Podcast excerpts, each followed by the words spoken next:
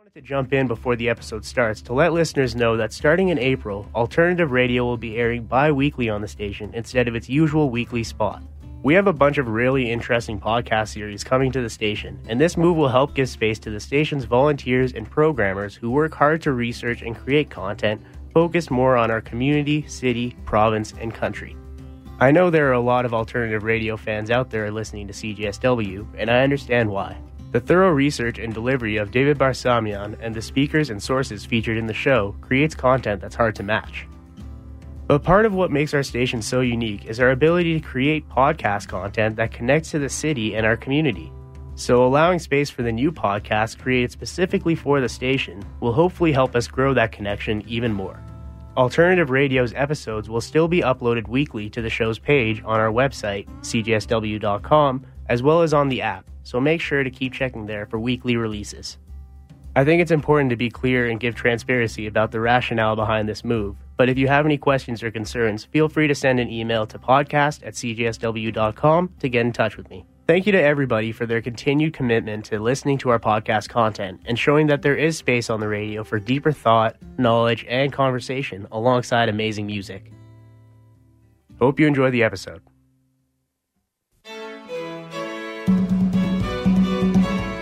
Look at popular attitudes. Pew does regular polling. They recently uh, ran a poll in which they asked people to rank in priority urgent issues. Gave them a couple dozen choices. One choice was not even listed nuclear war, which is as great a threat as climate change. That's considered so marginal they didn't even list it as an option. Well, climate change was there. It was way down near the bottom.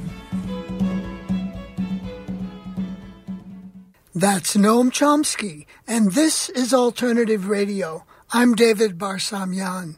This edition of AR features Noam Chomsky, When Lunatics Run the Asylum. The future of humankind and the planet are in danger from the twin existential threats of terminal nuclear war and climate catastrophe. The response the Biden administration is following through on Pentagon plans to modernize its nuclear arsenal. Instead of eliminating these weapons of mass destruction, we are upgrading them. And the clock is ticking louder and louder on the climate emergency. The response to this crisis? A massive new oil drilling project in Alaska. Seem illogical? Not really. These are the kinds of outcomes you can expect when lunatics run the asylum. Our guest today is Noam Chomsky. He's been a leading voice for peace and social justice for many decades. The New Statesman calls him the conscience of the American people. I talked with Noam Chomsky in late March. He was at his home in Arizona. It's good to see you again. Always good to see you.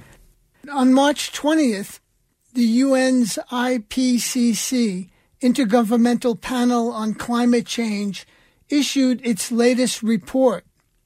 The new IPCC assessment from senior scientists warned there's little time to lose in tackling climate change. UN Secretary General Guterres said the rate of temperature rise in the last half century is the highest in 2,000 years. Concentrations of carbon dioxide are at their highest in at least 2 million years. The climate time bomb is ticking. Then he added, We are on a highway to climate hell with our foot still on the accelerator. It is the defining issue of our age. It is the central challenge of our century. So, my question to you, Noam, is you would think survival would be a galvanizing issue, but there doesn't seem to be much sense of urgency to address it in a substantial way. It was a very strong statement. Good Gutierrez, I think it should be stronger. It's not just the defining issue of this century, it's the defining issue of human history. We are now, as he says, at a point where we will decide whether the human experiment on Earth will continue in any recognizable form.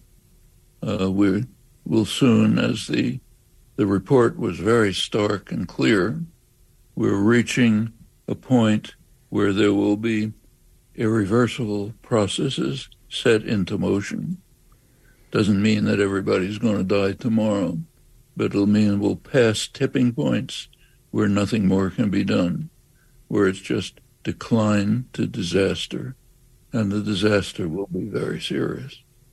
So, yes, it is a question of survival of any form of organized human society. Uh, already many signs of extreme danger and threat, almost entirely so far among the countries that have had the least, smallest role in producing the disaster. Um, it's often said, it's correctly, that the rich countries have created the disaster, the poor countries are the victims. It's actually a little more nuanced. It's the rich in the rich countries who have created the disaster, and everyone else, including the poor and the rich countries, are facing the problems. So, what's happening? Well, take the United States. It's two political parties. One political party is 100% denialist. It's not happening. Or if it's happening, it's none of our business. The Inflation Reduction Act, basically a climate act that uh, Biden managed to get through Congress, sharply whittled down from the original. Not a single Republican voted for it. No Republican will vote for anything that harms the profits of the rich and the corporate sector which they abjectly serve. We should remember that this is not built in. You go back to 2008, McCain was running. He had a small climate program, not much, but something. Congress, including the Republicans, were considering doing something about what everyone knew was an impending crisis. The Koch brothers, huge energy conglomerate, got wind of it. They had been working for years to ensure that the Republicans would be loyally supporting their campaign to destroy human civilization. Here there was deviation. They launched an enormous juggernaut, bribing, intimidating, uh, astroturfs, uh, lobbying, a major campaign to return the Republicans to total denialism, and they succeeded. Since then, denialist party. The last uh, Republican primary, 2016, before Trump took over the party, uh, all the top Republican figures were uh, vying for the nomination. Every single one of them, without exception, said either there's no global warming, or maybe there is, but it's none of our business not a sign of deviation from let's race to destruction in order to ensure that our prime constituency is as rich and powerful as possible. Now, what about the other party? There was, I think, mainly Sanders' initiative and uh, the uh, Sunrise Movement activism and others. Biden at first had a moderately decent climate program, not enough, but a big step forward beyond anything in the past. It was cut down step by step by Repub- 100% Republican opposition, a couple of right wing Democrats, Manchin, Sinema, a couple others. What finally came out is the Inflation Reduction Act. It's something, but if you take a look at it, the only way it could get through is by providing gifts to the energy corporations to provide them with support for their favorite projects of expansion, provide them with subsidies, make sure that they get something. It brings to the fore the ultimate insanity of our institutional structure. You want to stop destroying the planet? and destroying human life on Earth. What you have to do is bribe the rich and the powerful, so maybe they'll come along. It's kind of as if uh, Mexico decided that the way to deal to prevent the cartels from killing tens of thousands of Mexicans is say, let's bribe them. Maybe if we offer them enough candy, they'll stop killing people. That's built into our institutional structure.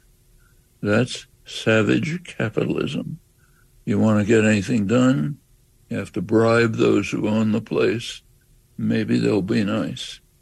Well, aside from the lunacy, look what's happening. Oil prices are going way out of sight. So the energy corporations have explained, sorry, boys, no more sustainable energy. We make more money by destroying you. Even BP, the one company that was beginning to do something, said, no, we make more profit from destroying everything, so we're going to do that. It became very clear at the Glasgow conference that John Kerry, the U.S. representative, was euphoric. He said, We've won. We now have the market on our side. Uh, we have the corporations on our side. How can we lose? BlackRock, uh, I think, uh, just said, Look, we're going to support you. We control, I forget what it is, $130 trillion or some astronomical sum, and we're going to use it for sustainable energy. We've won. Well, there was a small footnote pointed out by political economist Adam Tooze. He said, yes, they said that, but with a condition, two conditions. One, we'll join you as long as it's profitable.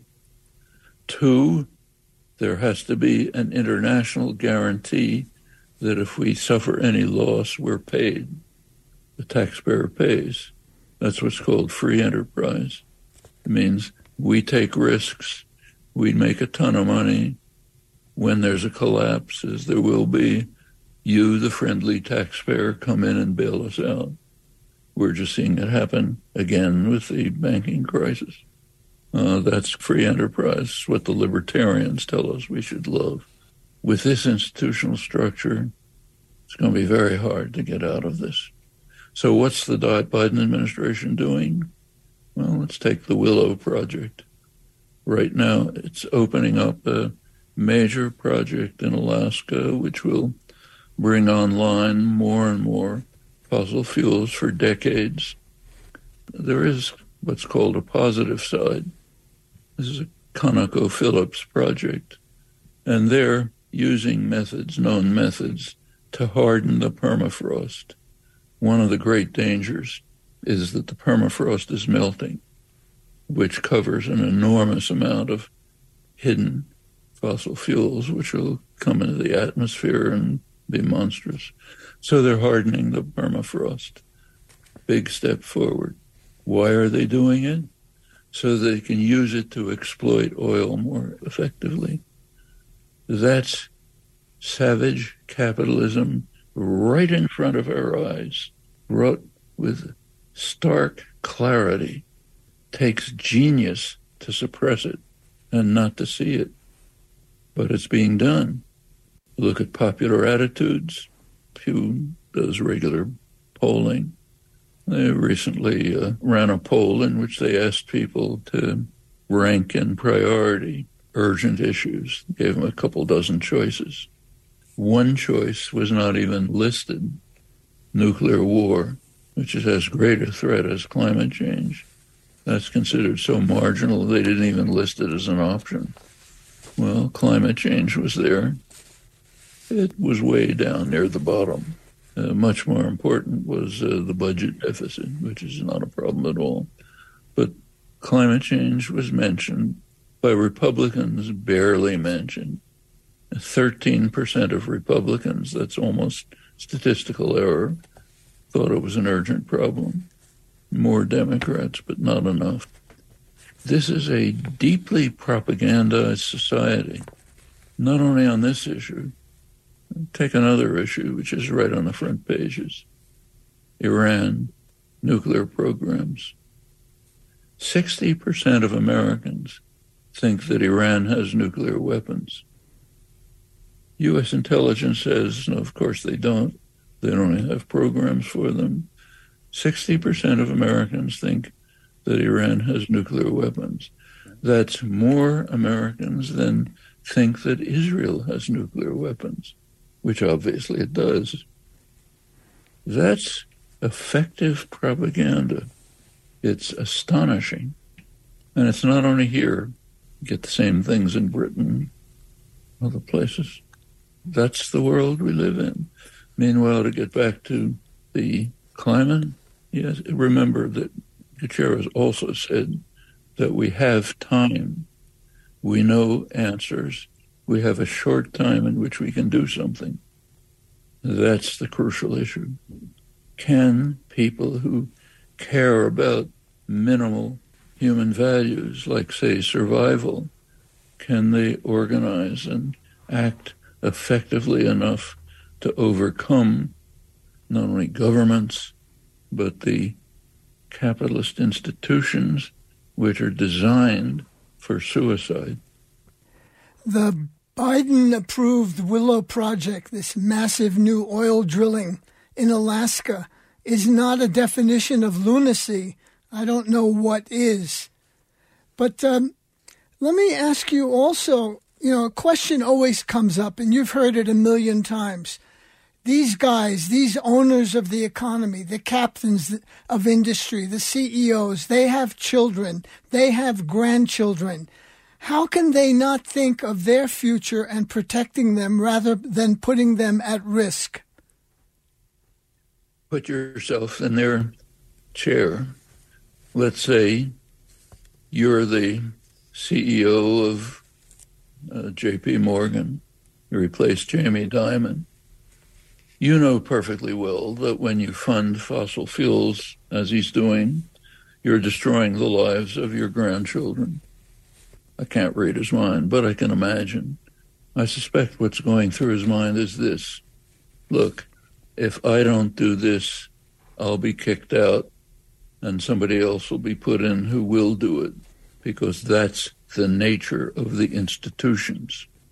The nature of the institutions is you aim for profit and market share, and if you don't do it, you're kicked out. Somebody else will come in and do it. Now, that other person who will come in is not as nice a guy as I am. I mean, I at least know that we're destroying everything, and I try to mitigate it slightly. That next guy who comes in won't give a damn he'll just race towards destruction. So, my, as a benefactor of the human race, I will continue to fund fossil fuel development. That's a convincing position. And I suspect it's the position of just about all the people who are doing this. For 40 years, you know the ExxonMobil story. I don't have to review it for you. The ExxonMobil scientists were way in the lead in discovering the threats and extreme dangers of global warming. They were informing management for years that we're destroying the world. It was tucked away in a, some drawer somewhere. 1988, James Hansen, famous geophysicist, gave public Senate testimony, said, look, we're racing to disaster. The management of ExxonMobil and the other companies had to con- consider this. We can't just put it in the drawer anymore. They called in their PR experts and said, How should we handle this? And they gave good advice. They said, Don't deny it. If you deny it, you'll be exposed right away. So don't deny it, just cast doubt. Say, maybe it's true, maybe it isn't, we haven't really looked into all the possibilities. Uh, we haven't understood sunspots, uh, some questions about cloud cover. So let's go on and just become a richer, more developed society. Small footnote, we'll make a lot more profit. We'll become a richer, more developed society. And later on, if there's any reality to this, we'll be in a better position to challenge it, to deal with it. It worked very well That was the propaganda line. Very successful. That's effective PR. And then you get things like the Koch brothers juggernaut buying the Republican Party or what used to be a political party and uh, turning them into total denialists.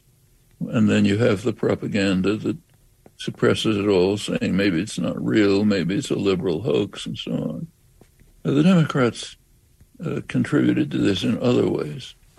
One of the interesting things about the recent elections is the areas in uh, along the border in Texas, Mexican American areas, which were always voted always voted Democrat.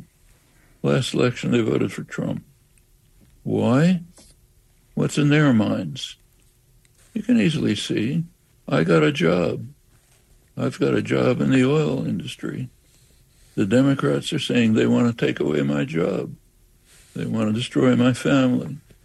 All because of these liberal elitists claim there's some global warming going on. Why should I believe them? Okay, can understand that.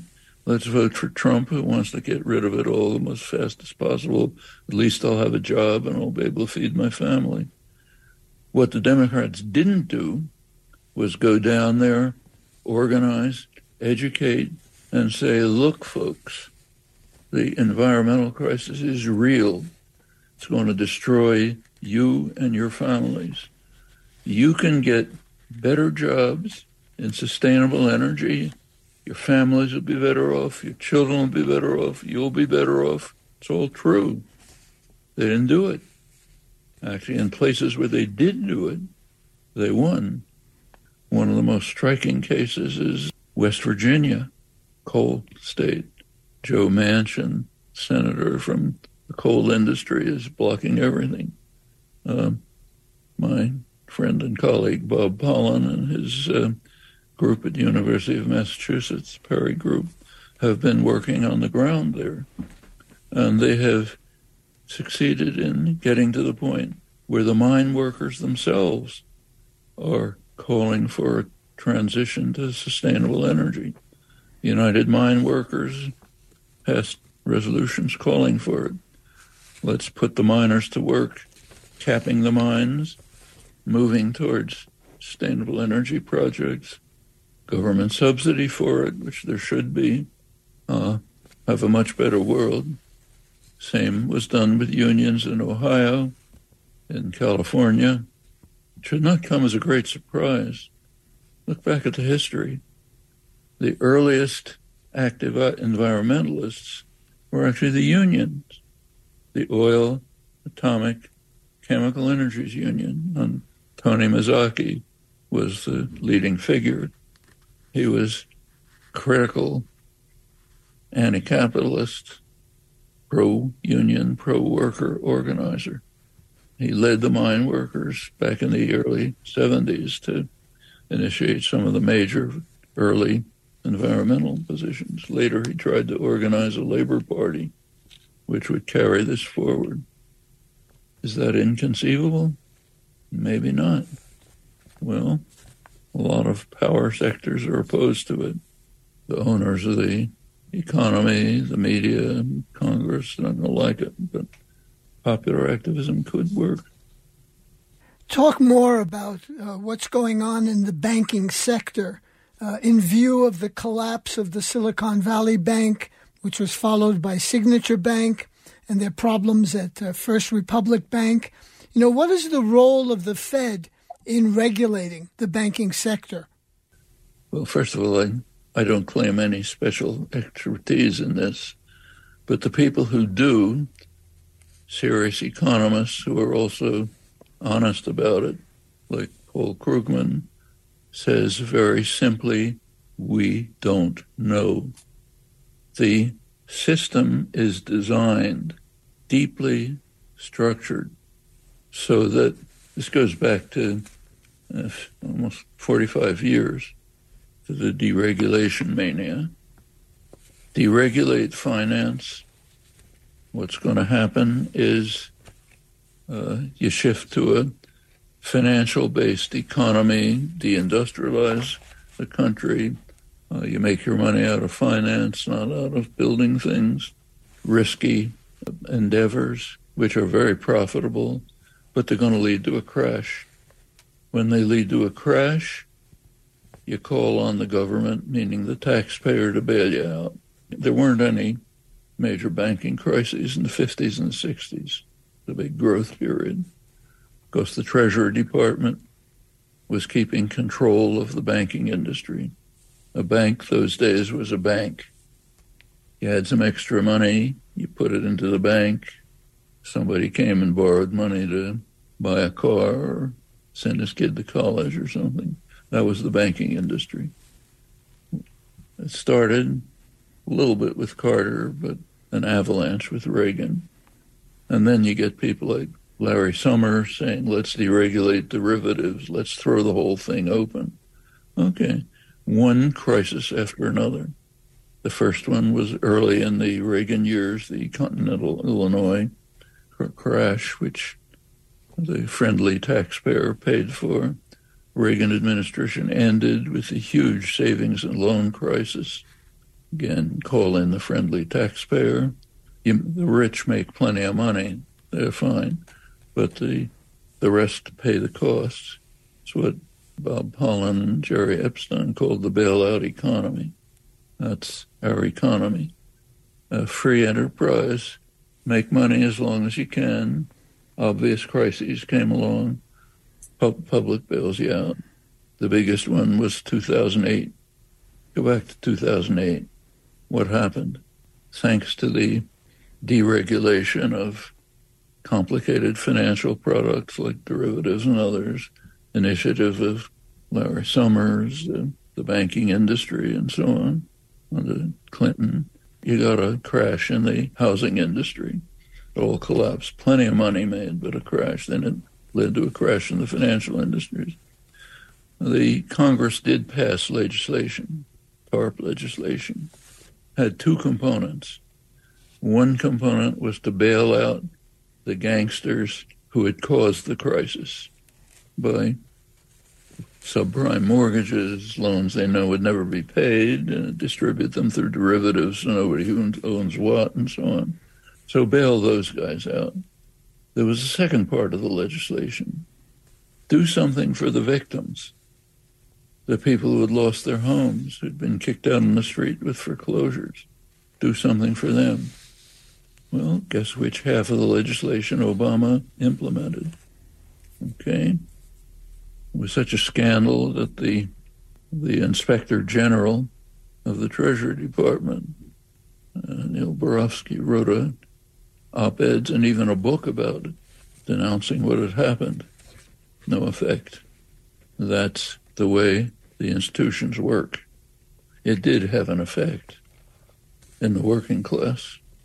Lots of workers who voted for Obama, believing this uh, hope and change, uh, shifted.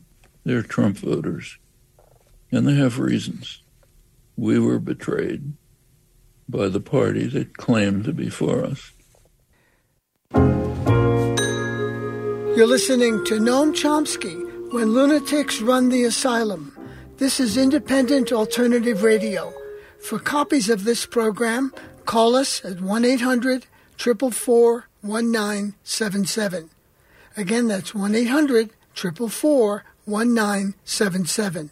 Our website, alternativeradio.org. That's alternativeradio.org. The Ukraine war is now in its second year with no end in sight. China has proposed a peace plan uh, to end the war. What are the chances of realistic chances of that happening anytime soon? Depends on the participants in the war. Almost the entire world, global south, it's most of the world, uh, is calling for some kind of negotiated settlement to put an end to the horrors before they get worse. Of course, the invasion is a criminal act of aggression. No question about that. Ukrainians have a right to defend themselves. I don't think there should be any question about that. The question is will the United States agree to allow negotiations to take place? The official U.S. position is The war must continue in order to severely weaken Russia. In fact, the United States is actually getting a bargain out of this, so much so that it's being openly discussed in the United States and Britain with a small fraction of the colossal U.S. military budget. The U.S. is severely degrading its major military opponent, Russia. Doesn't have much of an economy, but has a huge military. That's a bargain. You can ask whether that's why they're doing it, but it's a fact. There's a pretext. The pretext is if we continue to support the war, we'll put Ukraine in a better negotiating position. Who says? Who says they'll be in a better negotiating position? Actually, they'll very likely be in a worse negotiating position. Ukraine is being destroyed by the war economically, virtually their entire armies gone, replaced by new re- recruits barely trained. Uh, Russia is suffering badly as well, but you look at the relative power, who's going to win in a stalemate? Not a big secret. Ukraine is likely to be destroyed. Well, U.S. position is got to continue, got to severely weaken Russia somehow, by some miracle, Ukraine will be stronger when this goes on. Britain follows the United States. But by now, Britain, especially the Tories and Keir Starmer's Labour Party, are virtually colonies of the United States. It was recently a big uh, discussion at Chatham House, the British uh, counterpart to the Center for Foreign Affairs, almost entirely in favor of uh, escalating the war. Well, what about Europe? So far, European elites are going along with the United States. Populations, it's not at all clear. Public opinion, judging by polls, is calling for negotiations. The business world in Europe is deeply concerned. Putin's criminal aggression was also an act of criminal stupidity from his point of view instead of an accommodation with Europe, which is greatly in the interest of both Europe and Russia, their natural commercial partners. Russia has resources and minerals, Europe has technology and industry and so on. That's the basis for the German industrial system, which has been so successful. Instead of that, Putin handed Washington its greatest wish on a silver platter. He said, okay, Europe, go join the United States. Don't have an accommodation with us. Go be a satellite of the United States, which means that you will move towards deindustrialization.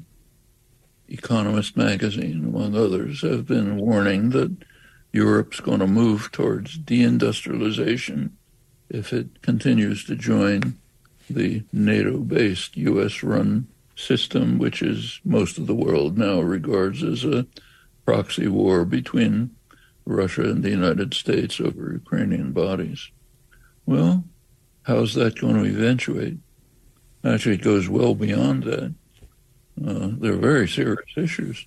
Remember that the United States is developing a major war against China, uh, not only militarily, NATO is now expanded under U.S. demands to the Indo Pacific. NATO is a Pacific power, meaning the U.S. has Europe in its pocket for its confrontation with China, building up uh, what the United States calls uh, encircling China with a ring of heavily armed states with U.S. precision weapons aimed at China, big military maneuvers and the naval maneuvers in the Pacific Meanwhile, the Biden administration went beyond that uh, to call for a commercial war to prevent Chinese development for a generation. Prevent them, we can't compete with them, so let's prevent them from developing, prevent them from getting advanced technology. The supply chains in the world are so intricate that almost everything involves some U.S. Uh, input patents, technology, whatever. The Biden administration says nobody can use any of this for commercial relations with China. Think what that means for the Netherlands. The Netherlands has the most the world's most advanced lithographic industry, which produces essential parts for semiconductors, or chips. Netherlands is being ordered by Washington, stop dealing with your major market, China. It's a pretty serious blow to Netherlands industry. Will they accept it? We don't know. Same with South Korea. The United States is telling Samsung, South Korea, you got to cut yourself off from your major market because we have some patents that you use. Are they going to accept it? Same with Japanese industry. It's right in the balance now. Nobody knows how they're going to react. Are they going to willingly deindustrialize to go along with U.S. policy of global domination? The global south already isn't doing it. They're saying we make our own, we don't accept the sanctions, we make our own arrangements with China, with Russia, uh, India, Indonesia, Latin American countries. This is a major confrontation developing up in the world scene. And to go back to the question about the banks, I think Krugman's right. Nobody knows. The Fed now has a real problem. If they raise interest rates, it's going to increase the attack on the banks. If they don't lower interest rates, it's going to increase the inflation. And that raises another question. What's causing the inflation? Well, there's fairly reasonable evidence from Economic Policy Institute economists Joseph Stiglitz and others that a large part of the inflation is just market power. Take food prices. Food prices just shot up last year, one of the highest growths in 50 years. Meanwhile, the half a dozen monopolies that own the food distribution system, Cargill, Tyson, the rest, have profits coming out of their ears.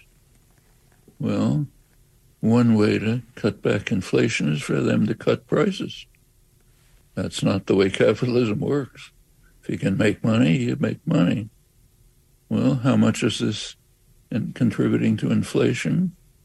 According to the EPI analysts, Economic Policy Institute, quite substantially. It's another way the Fed might try to deal with inflation, or the or the Congress could cut down price inflation, which is raising profits to astronomical levels in the monopolies that control the food industry. Incidentally, why monopolies? One of that is part of that is the effect of deregulation. You deregulate, the big fish eat up the small fish. Pretty soon you have a semi monopolized economy. These are all things that are policy decisions, they're not laws of nature. Could be done differently. The IAEA director, that's the um, International uh, Atomic Energy Agency, UN body. Its director general is Rafael Grossi, and he's been warning of the dangers posed by nuclear reactors in Ukraine. Shelling and fighting near the reactors could trigger, Grossi said, a nuclear disaster. Meanwhile, the Biden administration is going ahead with modernization of U.S. nuclear weapons. Is this another example of when lunatics control the asylum? You have these kinds of outcomes? Unfortunately, one of the major problems, what Dan Ellsberg and a couple of others have been trying to get people to understand for years, is the growing threat of nuclear war. Uh, people talk about it in Congress as if it's a joke. Okay, let's have a small nuclear war with China. One of the, forget his name, but one of the top American generals in the Asia sphere just predicted that we're going to have a war with China in two years. It's beyond insanity. There can't be a war between nuclear powers. The power that launched the first strike would itself be destroyed, even if there's no retaliatory strike, just by nuclear winter. Uh, but this is bandied about as if it's a possibility. Meanwhile, U.S. strategic planning under Trump, expanded by Biden, is to prepare for two nuclear wars one with Russia, one with China. Uh, yes, the nuclear reactors are a major problem, but it goes beyond that. I mean, suppose the United States is now, now you're sending tanks to Ukraine. Now it's starting jet planes. Well, sooner or later, Russia's likely to attack the supply routes. The United States military analysts are a little surprised that Russia's held back so far. You have leading figures visiting Kiev. You remember anybody visiting Baghdad when the United States was pounding it to dust? Not my recollection. In fact, a few peace volunteers were ordered out of the country because the country was being so devastated. Well, Ukraine's being badly hit. It's not that. But who says they won't go on to do it? Who says they won't go on to attack Western Ukraine heavily, including the supply routes, maybe even beyond? Then you get into confrontations with NATO. There was a Washington Post report a couple months ago reporting that Pentagon recognizes that U.S. personnel are actually directing the uh, advanced weapons in Ukraine that are hitting Russian forces, HIMARS and others. It's moving up the escalation ladder. How far will it go? You have people in the hawkish sector, Atlantic Council, those who say maybe we can sink the Black Sea fleet of the Russians. They're going to say thank you. That was nice. We didn't really care much about them. Or are they going to respond? In fact, let's go back to that Pew poll. They did not even list nuclear war as one of the issues that people could rank. It's considered so low that we don't even think about it. Okay, let's have a nuclear war. Let's have a nuclear disaster that's uh, far worse than Chernobyl. Insanity is the only word you can use for it. But remember, it's built into the institutions. And if you think about again, the question you raised before what about the guy sitting in the CEO chair? What about the Mexican worker on the in the Permian uh, region? There are answers. They have reasons, and we got to change those reasons. And speaking of uh, planetary uh, dangers, the START Treaty is an agreement for nuclear arms reduction between the U.S. and Russia. And it establishes limits on deployed strategic uh, nuclear warheads. Recently, Russia suspended its participation in the START treaty. Is this one of the casualties of the current geopolitical situation? And what's the danger of Russia's action? Well, Russia was sharply condemned for that rightly condemned. They didn't withdraw from the START Treaty. They suspended participation, but said they'd continue to live up to it. That was very harmful, negative act, should be criticized. There's a little bit of background. We're not supposed to talk about that. That's called whataboutism. But let's be rational and talk about what's involved. The arms control regime was painstakingly developed over 60 years. A lot of hard work and negotiation, a lot of public pressure, huge public demonstrations in the United States and Europe led Reagan to accept Gorbachev's proposals for uh, ending the, the INF treaty, the Intermediate Short Range Missile Treaty in Europe. It was a very important step in 1987. Eisenhower had initiated thinking about the Open Skies Treaty, later developed. Kennedy made some steps. Over time, there was an ABM treaty, which was very important. Over time, it developed up until George W. Bush. Starting with George W. Bush, the Republican Party has been systematically dismantling 60 years of arms control. Bush dismantled the ABM treaty. That's very crucial. It's a very great danger to Russia to have ABM installations right on the border of Russia. First of all, everyone understands that these are first strike weapons. The only thing they could possibly do is deter a retaliatory strike. So they're essentially first strike weapons. Furthermore, they're convertible to having first strike missiles installed in them right on the near the Russian border. There was a pretext by Obama and others that these are to defend Europe against non-existent Iranian missiles. Who's going to believe that? Well, maybe intellectuals can believe it, but nobody in their right mind would. This is an assault against Russia and a dangerous one, and was understood to be. Trump came along. His wrecking ball wanted to destroy the whole story. Got rid of the Reagan Gorbachev INF treaty to make it very clear that he meant it right away, within days. Launched a missile which violated the treaty. Tell the Russians we mean it. Uh, okay, that's the INF treaty. Later, he got rid of the Open Skies Treaty. He was after the Open Start, the New START Treaty. Didn't quite have time. Biden came in just in time to agree to the Russian proposals to extend it, literally within days. Otherwise, it would have expired. Okay, now the Russians have suspended that one.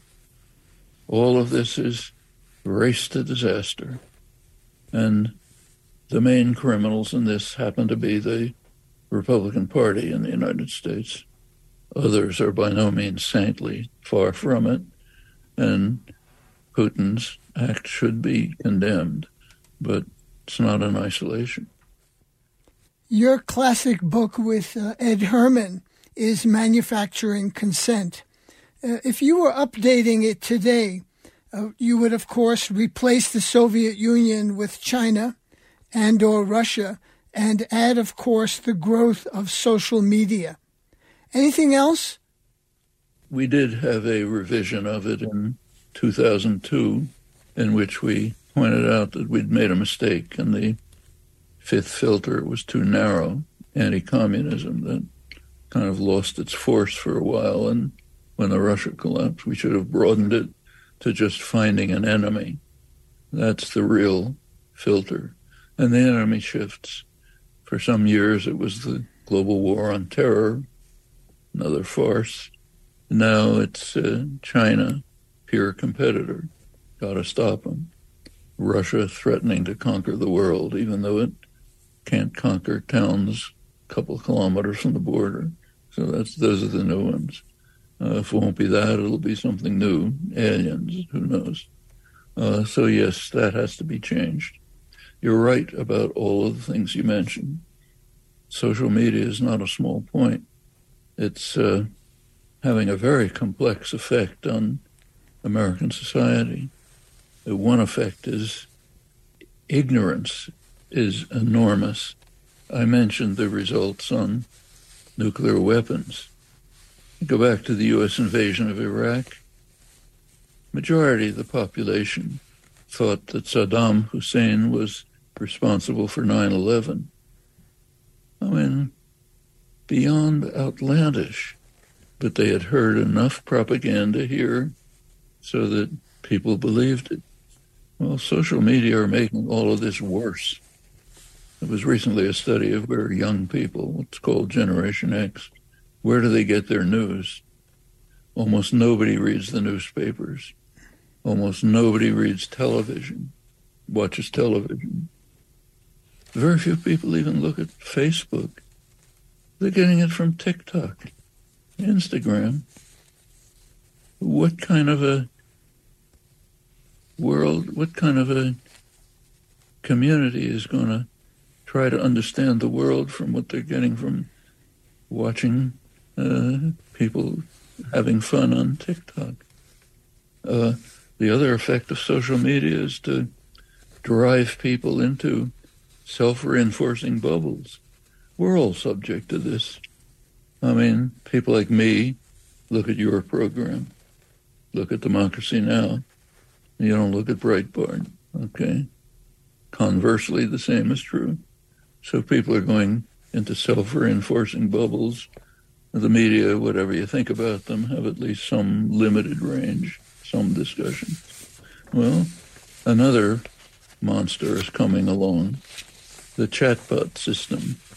It's a wonderful system for creating disinformation, demonization, defamation. Uh, it'll be picked up by uh, systems that use bots and so on. Has very serious danger coming. Probably no way to control it. Uh, I should point out that these systems have essentially no scientific interest. They're playing, you, you like high tech uh, plagiarism, okay, it's fun to play with, but it does have all of these potential negative, very serious negative effects. These are all major problems. Well, all of that is part of manufacturing consent. Walter Lippmann's dream. Well, the bewildered herd uh, needs to be tamed and directed. Walter Lippmann, he's a remember a the leading public intellectual of the 20th century, Wilson, Roosevelt, Kennedy, liberal. He said the, the, the population are a bewildered herd, and we, the smart guys, have to be protected from the roar and trampling of the bewildered herd as we make the decisions and make set the policy, of course, in the interest of everyone. We're the best and the brightest get those people out of our hair, and we'll control, we'll run the world for everybody's benefit. We've seen how that works. Returning to the United States, how do we overcome propaganda and uh, some techniques for challenging savage capitalism? The way you challenge propaganda is the way you're doing it. Just more, more active, more engaged. As for savage capitalism, there's two steps. One smaller step is to eliminate the savage part. It's not utopian to say, let's go back to what we had pre Reagan. Not exactly utopian. Okay?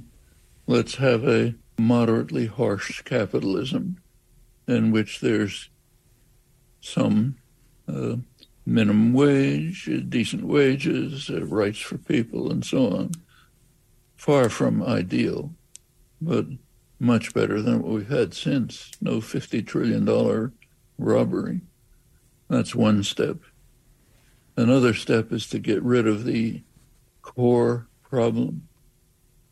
And here we have really effective propaganda, really effective. Let's go back to the early level, early stages of the Industrial Revolution in the United States. Working people took for granted that the wage contract is a totally illegitimate assault on their basic rights. They turn you into what were openly called wage slaves.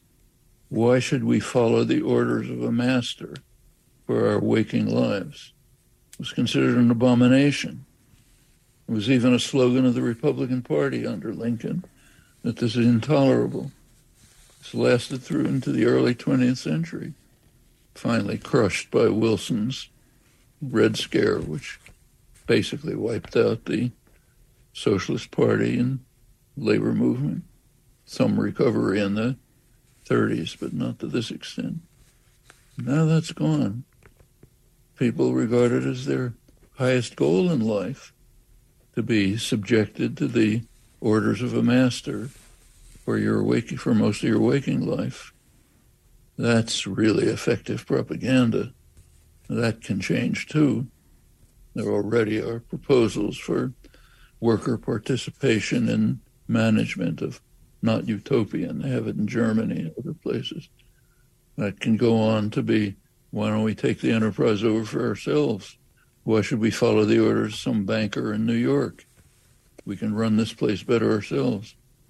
start getting a totally different world at that point. I don't think that's all that far away. The lunatics seemingly control the asylum.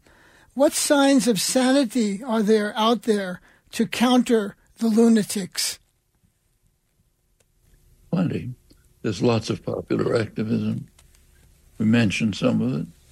It's in the streets, young people calling for decent treatment of others, concern for others. Sometimes it may go a little bit overboard, but a lot of it is very solid and serious. Extinction Rebellion, Sunrise Movement, let's save the planet from destruction. Uh, there are lots of voices, yours, Democracy Now!, Chris Hedges, lots of sites, Common Dreams, Truthout, many others. All of these are efforts to create an alternative world in which human beings can survive decently. Those are the signs of hope for the world. All right, Noam. Well, thanks a lot. It's great to spend this time with you once again. Good to be with you as always. Take good care. Thank you. That was Noam Chomsky when lunatics run the asylum. I talked with him in late March. Noam Chomsky, the legendary scholar activist, is America's leading dissident intellectual. This program is produced by Alternative Radio based in Boulder, Colorado. We are an independent, progressive nonprofit in our 37th year. We're supported solely by individuals just like you. To access our complete audio and book catalog and our Chomsky archive, just go to our website, alternativeradio.org. Again, our website where we are podcasting, alternativeradio.org. Professor Chomsky and I have done a series of books together. Our latest is Notes on Resistance. For copies of today's program, Noam Chomsky, When Lunatics Run the Asylum, and for the book, Notes on Resistance, just call us 1 800 444 1977. Again, that's 1 800 444 1977. Our website, alternativeradio.org. Again, alternativeradio.org. We're offering MP3s, PDFs, and written transcripts of this program at no charge. Just call us 1 800 444 1977. Special thanks to Balaji Narasimhan. Joe Ritchie is our general manager and editor. I'm David Barsamian. Thank you for listening.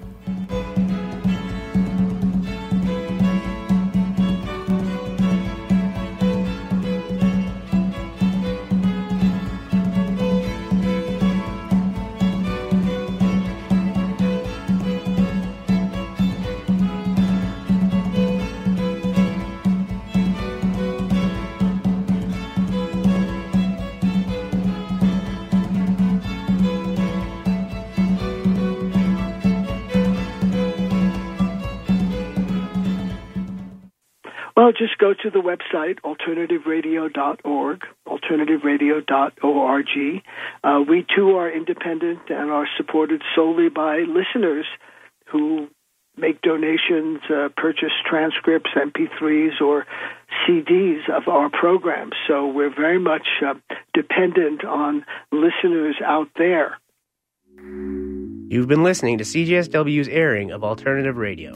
For a full listing of episodes, head to the podcast tab on cjsw.com or search up alternative radio on the CJSW app.